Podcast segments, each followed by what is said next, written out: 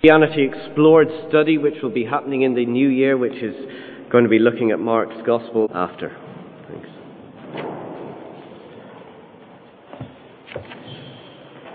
Mark 4, verse 1. Again, Jesus began to teach by the lake.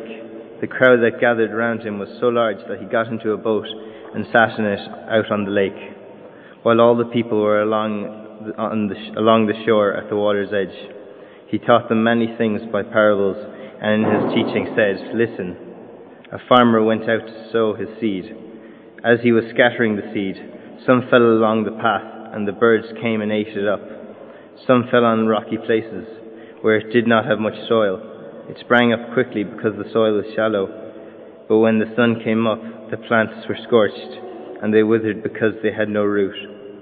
Other seeds fell among the thorns, which grew up and choked the plants, so that they did not bear grain. Still other seeds fell on good soil. It came up, grew, and produced a crop, multiplying thirty, sixty, or even a hundred times.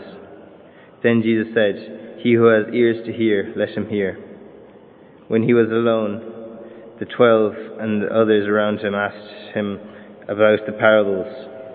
He told them, The secret of the kingdom of God has been given to you but those on, on the outside, everything is said in parables, so that they may, they be, may be ever seeing but never perceiving, and ever hearing but never understanding. Otherwise, they might turn and be forgiven. Then Jesus said to them, Don't you understand this parable? How then will you understand any parable? The farmer sows the word.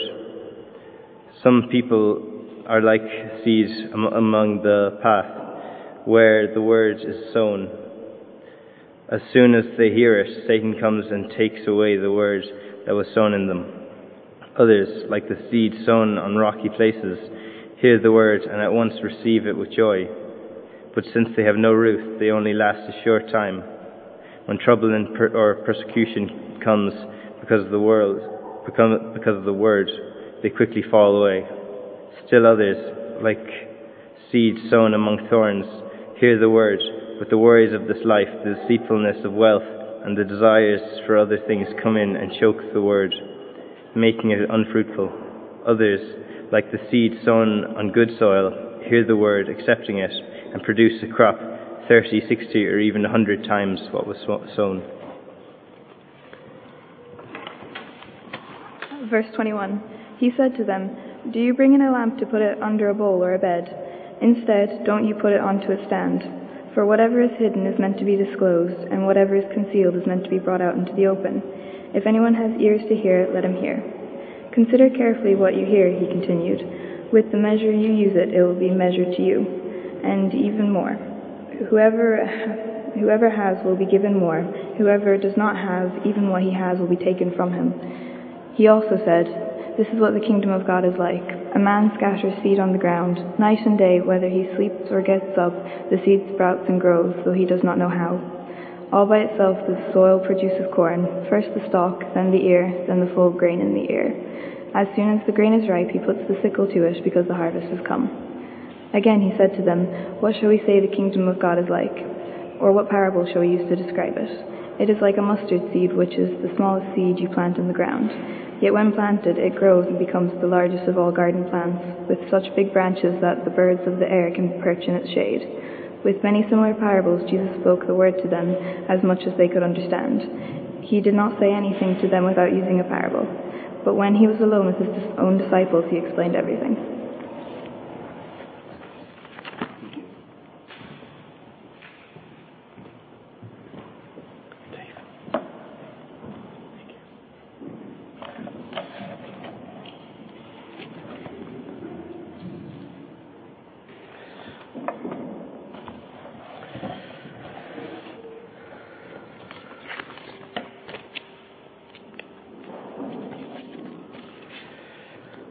Well, let's have our Bibles open. Um, take notes if you wish. Um, please talk afterwards if you have any questions. Let's pray together as we hear God's Word. For the Word of God is living and active, sharper than any double-edged sword. It penetrates even to dividing soul and spirit, joints and marrow, judging the thoughts and attitudes of our heart. Father, we come to your word and we ask that it would speak into our lives, speak to the very core of our being, showing us who we are, telling us what you are like, and helping us to see the kind of response that we should have. We pray for your Holy Spirit in all of this, for it is His power working through your word that brings life to us and changes us. So please do your work amongst us. We ask this in Jesus' name. Amen. Listen. That's how Jesus starts his first parable in verse 3 of chapter 4. Listen. And then look how he finishes in verse 9. Then Jesus said to them, He who has ears to hear, let him hear.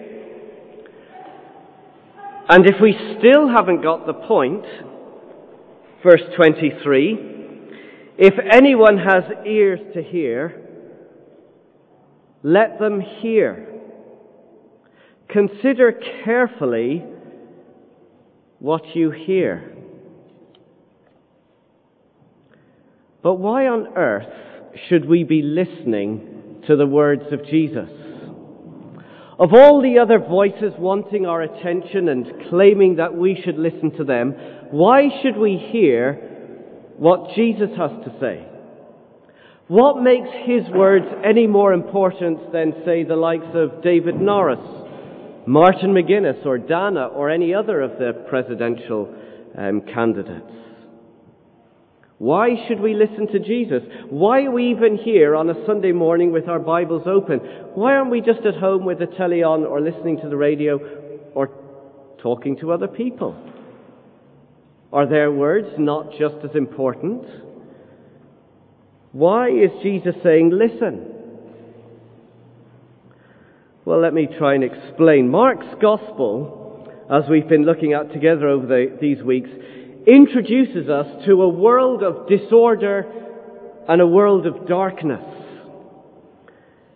The first, or the opening scenes of Mark's Gospel show us that it is a world that is full of sickness and disease. The people are broken and they're hurt. The weak and the poor are marginalized and ostracized. They're pushed out of society. There's a disorder to life and to the world. But not only that, there's something sinister as well. Evil spirits are also active. People are, de- are possessed by demons. There is a darkness all around. And it's into this world of disorder and darkness that Jesus comes. We're introduced to him in this way. But rather than run away from this world, Jesus enters into it. He deliberately goes out of his way to come into contact with this disorder and darkness. And he begins to meet these people. And he begins to talk to these people. He speaks into the darkness. Look back at chapter 1 verse 25.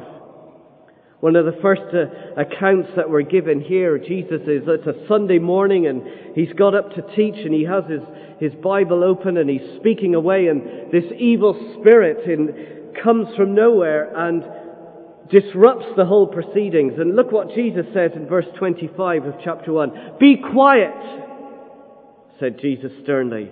Come out of him. The evil spirit shook the man violently and came out of him with a shriek. with a simple word, he speaks into the darkness, it obeys him, and the darkness is dispelled. Later we see that Jesus also speaks into the disorder. He meets a man with leprosy. A man with leprosy would have been pushed out to the outside, ostracized. And he comes to Jesus and he says, verse 41, Jesus says, filled with compassion, Jesus reached out his hand and he touched the man. I am willing, he said, be clean. Immediately, the leprosy left him and he was cured. And as we read on, he, he gets back into society. With a simple word, Jesus speaks into the disorder and it obeys and order is returned to this man's life. Jesus is being introduced to us in these early chapters as God's King who has supreme power and ultimate authority. And the way that power and authority is being expressed is through his simple words as he begins to talk to people. Just like we're talking now. Words like that spoken into people's lives and everything is changed. So when we get back to Mark 4, when Jesus says, listen, if you have ears to hear, now is a good time to start using them. This is, chapter 4 is one of the first times we get an extended um, look at what Jesus has to say, one of his first big teaching sessions. And I don't think it's a mistake that his first big teaching session is to tell us about the importance of his word, the centrality of his word. Verse 3 says, Listen, chapter 4, verse 3. Listen, a farmer went out to sow his seed. Later we're told what that means in verse 14. Jesus says it's the farmer who, who sows the word. The seed is the Word. Well, what's the Word? Well, the Word is the message that Jesus preached and taught. It's the gospel, it's the good news. And it's summarized for us back in chapter 1, verse 15. The time has come, Jesus said. The kingdom of God is near. The time for that restoration, for things to be put right, for lives to be put back in order. The time is now here, and the way for that to happen, he says, is to repent and to believe the good news. This is the message. This is the word that Jesus taught. And speaking this word becomes central to Jesus' mission. In chapter 1, verse 38, we read Jesus replied, they're all, they're all wanting Jesus for something. And he says, Let us go somewhere else to the nearby villages so that I can preach there also. That is why I've come. His teaching this word is central. In fact, the word and teaching the word becomes central to the disciples' mission. Chapter 3 verse 14. We're told there that he appointed the twelve, he designated them apostles, that he might be with them and that he might send them out to preach this word. Because this word has power. It changes lives. And he says, I want you to go with the same message and do that same work. And so as we read through this story of chapter 4, we discover why Jesus' word must be kept central, why it's so primary, why there's such a focus on it. Look at verse 20 of chapter 4. Others, like seed sown on good soil, hear the word and accept the word. He's telling us that people enter into the kingdom, people get restored and get renewed as they hear the word and accept the word. But not only that, look at the rest of verse 20. It says they, they produce a crop 30, 60, or even a hundred times what was sown. It begins to multiply. The kingdom grows significantly as this word begins to be planted and sown in people's lives in all different places. So if we take the word out of this, well, we have an empty kingdom. Nobody can get into the kingdom without the word. You take the word out, we've got an empty kingdom. And we've got a dead kingdom because it can't grow. You remove the gospel, you remove the good news, and we're left with nothing. Now, if the word was central to Jesus' mission, the God man coming to the world, if this is central to him, then I think it's got to be central to us and to our church. And I think people can get confused here and I just want to kind of take a little detour, a little side here, and just explain some things. We get confused about the words of Jesus and the deeds of Jesus. In fact, some people think that, well, they achieve the same results. Some people speak about Jesus and that gets them into the kingdom. Other people kind of do good things and that gets them into the kingdom. But, but that's not the way. Three things here, very simply. Word and deed are different. They are distinct. The deed primarily addresses our, our physical needs. We do these one to another. While the word addresses our spiritual helplessness. It, it comes from outside to us. Physical deeds are done one to another. The word comes from outside to us in our helplessness. So they're different, they're distinct. But while they're distinct, they're also inseparable. Mark has shown us all the way through the first few chapters that Jesus didn't separate them, so neither should we. He had compassion on people, he spent time with people, but he also spoke to the people. He, he reached out to touch the people, but he also taught the people. He held them together. So it wasn't saying we've got, we, you can only do one and you can't do the other. No, they were held together. However, the word must remain central. Good deeds are never going to get people into the kingdom, and good deeds are never going to make his kingdom grow big. God's word is what enables the people to enter, and God's word is what's going to build it. So it's not a case of either or, but both and. We've got to keep them together. But within that, as the diagram is trying to show, is that the Word must remain central. The gospel, the good news of Jesus, has got to be central.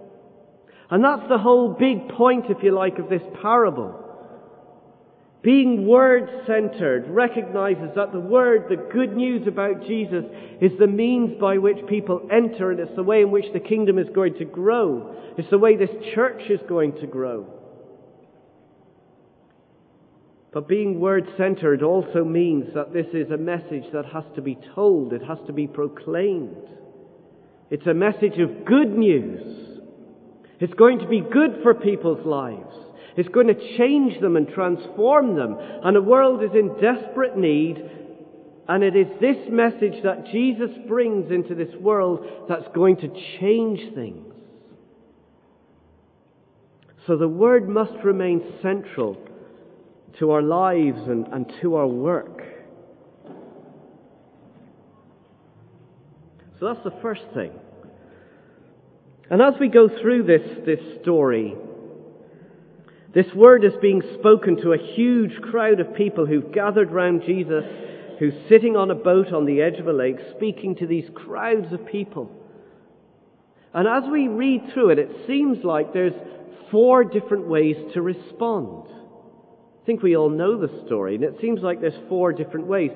But the reality is there's only two ways to respond to the words of Jesus. Look at verse 15. Let's read these through. Some people, he said, are like seed sown along the path where the word is sown. As soon as they hear it, Satan comes along with his temptation and he takes the word that was sown in them. Then there's others like seed sown on rocky places. They hear the word and they get very excited by it and, and they come along for a while and they're reading it for a while, But since they don't have any root, it only lasts a short time. And when trouble or persecution comes because of the word, they quickly fall away. And then there's others where the seed is sown like among thorns and, and they hear the word and they're grabbed by it. It's something they haven't heard before. But then there's the worries of life, getting up for work and having to pay the bills and the deceitfulness of wealth and, and wanting a little bit more than we have and the desires for other things, wanting more and more stuff. And, and it begins to replace the word and it begins to choke. And, and it makes it unfruitful. So do you see there that these, these first three groups, they all hear the word, but the result is exactly the same. They all end up rejecting the word, the word. Now, there may be different reasons. Maybe, on the one hand, it's Satan and his temptation. Maybe it's troubles in life. Maybe it's the desires of our heart. But the end result is the same it's rejection. But the last group in verse 20, they also hear the word and they accept the word. Others, like seed sown on good soil, hear the word and accept it. Now, the big question through all of this is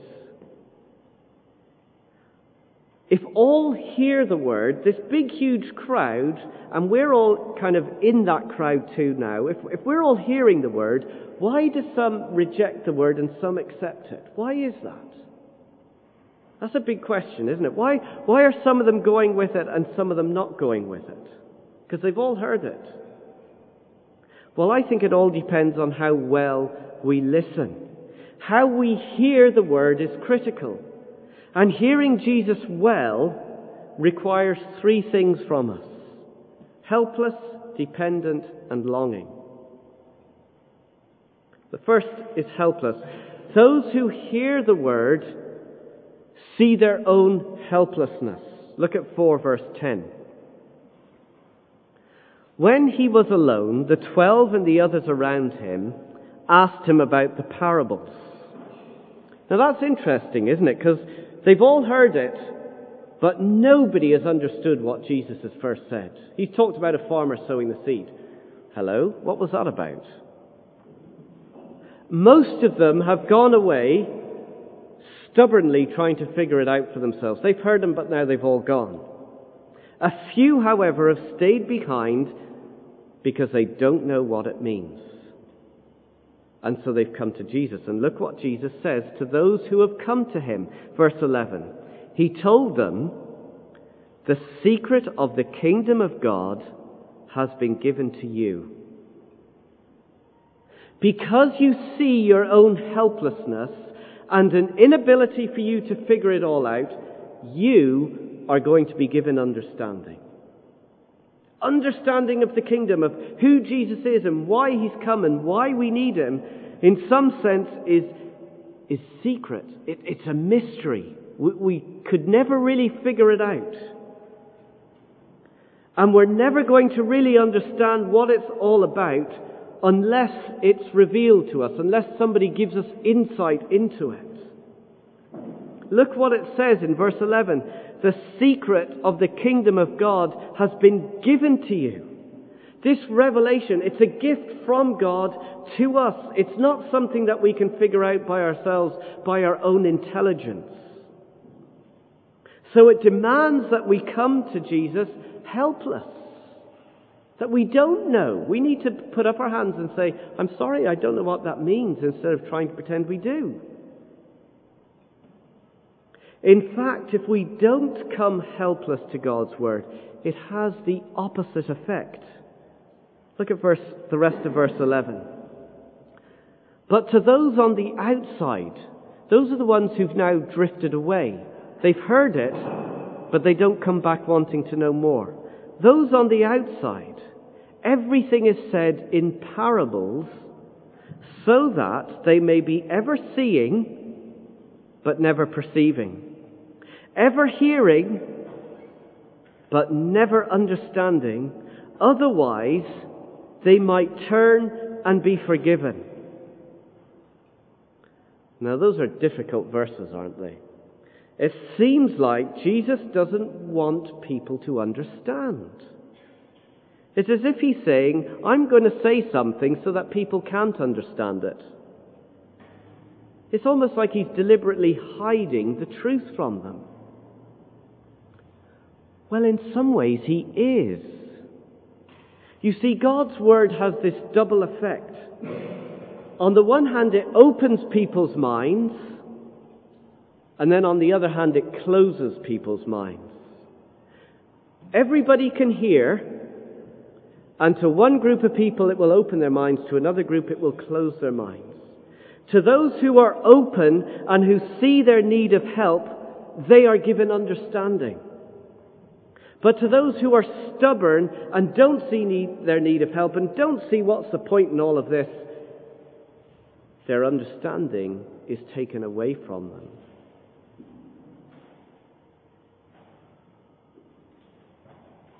So people who hear well will come helpless.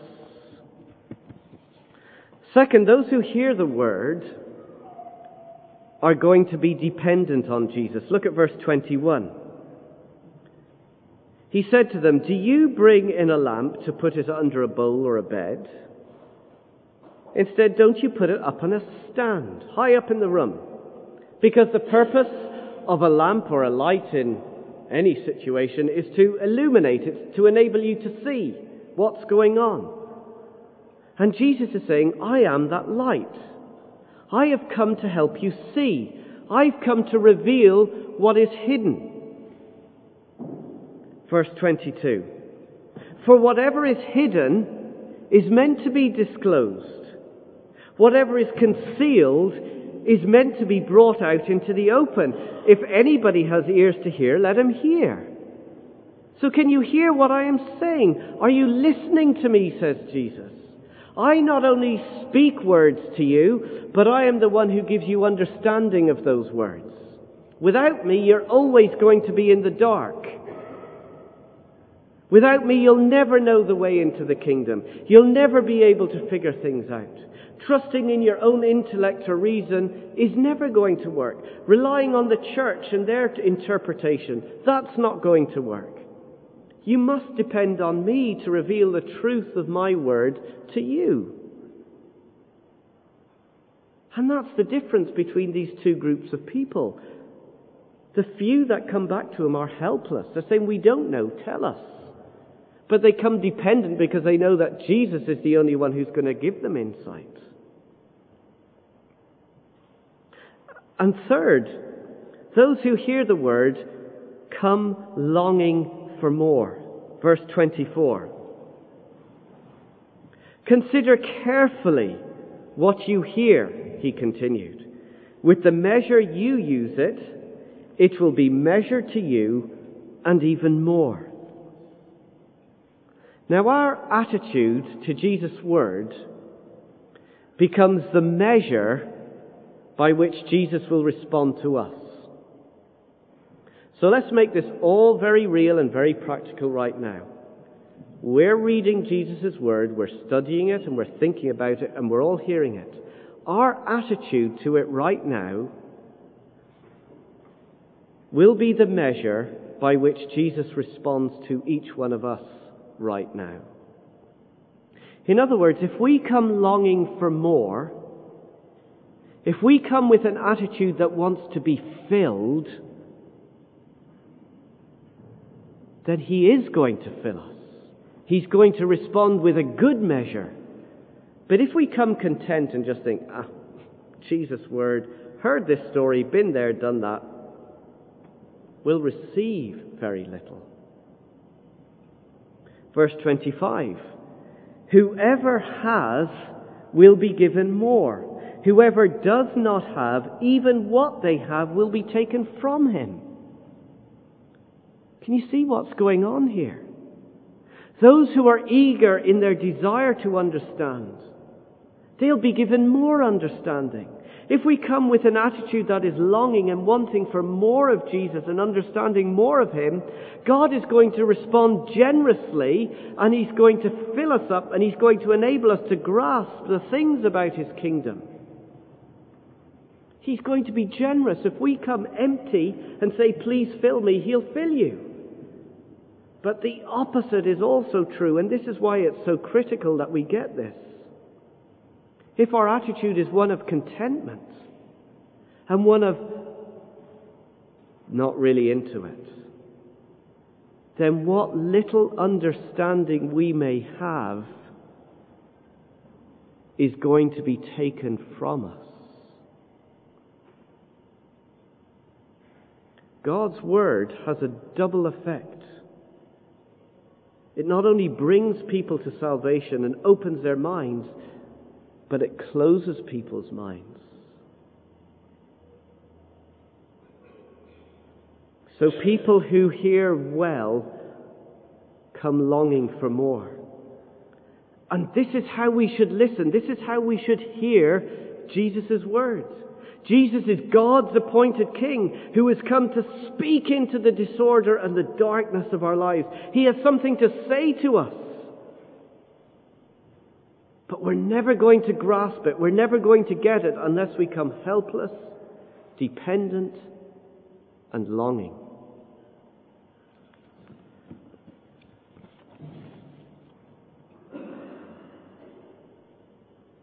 The power of Jesus' word, then.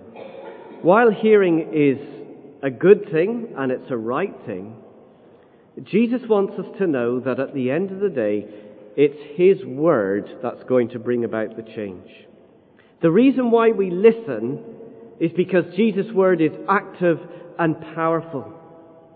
When it is heard, it begins to work in our lives in amazing ways. First, the Word works supernaturally. Look at verse 26. He has two little stories that follow this. The Word works supernaturally in our lives. Verse 26. He also said this is what the kingdom of God is like. A man scatters seed on the ground. It's still the same idea, the seed being the Word. Night and day, whether he sleeps or gets up, the seed sprouts and grows, though he does not know how. And all by itself, the soil produces corn, first the stalk, then the ear, then the full grain in the ear. As soon as the grain is ripe, he puts a sickle to it, because the harvest has come. Hearing Jesus' word, receiving it and accepting it, is just like planting a little seed in the ground. By a supernatural power outside of ourselves, it begins to grow and sprout and brings about new life. Just as a farmer can't make a seed grow, just as a gardener can't make a seed grow, he doesn't even know how it happens so we can't bring about this new life for ourselves. The word he's saying has a supernatural power. And if we plant that seed into our lives, if we plant the Word of God into our lives, we can be confident that it's going to grow and it's going to bring about a change. We can't do it, but the gospel is supernatural. And unless we try and unless we plant it in, it's not going to grow and work. It's supernatural. It's a powerful thing. But second, he says the word works surprisingly. Verse 30. Again, he said, What shall we say the kingdom of God is like, or what parable shall we use to describe it? It is like a mustard seed. It's the same idea. The seed is the word, which is the smallest seed you plant in the ground. Yet when planted, it grows and becomes the largest of all garden plants, with such big branches that the birds of the air can perch in its shade. And he's reminding us here that his word works with surprising results. Not only are we encouraged to plant the gospel seeds in our own lives, we are to begin to plant these seeds into other people's lives. Just as a tiny mustard seed grows into a huge big tree, big enough for birds to rest, so Jesus' word will have the same impact within us and within our community. Excuse me.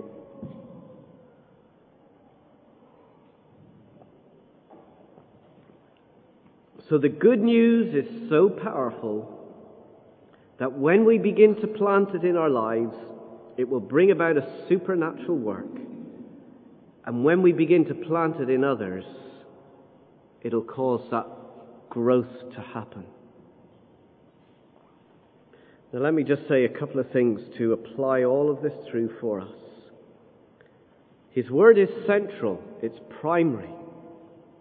We've got to listen to it in a certain way. And if we do, it'll bring about a supernatural and surprising work. So if you're a parent here this morning and you've got little children, their lives are being bombarded by all kinds of words every day from television, from school, from friends. Words, words, words are piling in. The greatest word that you can ever speak to them is the words of Jesus. Nobody else is going to tell them. That is your prime responsibility as a parent. I'm a parent. Johnny, read the Bible with your children. Talk to them about it. Teach them what it is to come to God's Word helpless, dependent, and longing. Every one of us, as parents. Take your time. Read with each other, all of us, together. And I know this is what some of you do. Some of you meet up during the week, one to one. You take time out in the week and you begin to read the Bible. And as you do, See the confidence in His Word because it's so powerful it will change you. And it will bring about a growth in your life and a growth within the church. The most important thing for us to do is to do that. And I think if we begin to do these things, we will be so excited, so enthused, we'll begin to see the change in our own lives that the words of Jesus will become so natural, so beautiful, so wonderful that we will begin to talk those words to other people as well. But if we want other people to hear those words, we've got to start hearing them for ourselves first. Jesus' word must be a priority. Keep it central. Listen to it well and have confidence in its amazing power to change lives and to grow big. Let's pray.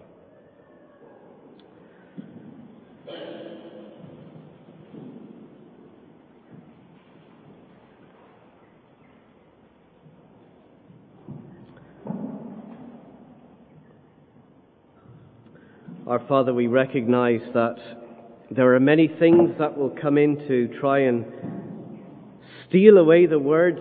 Satan is there ready to take that seed and the worries of life, the things that are happening this week are ready to come in and bombard our minds and take away what is sown uh, and struggles and pressures. So we pray that by the power of your Holy Spirit, allow that word, allow that seed to settle in our lives. May we hear it. May we accept it. And may it produce in us amazing results in our own lives. And may it produce amazing results in this church and in this community. May God do amazing things. Through His Word we pray. In Jesus' name. Amen.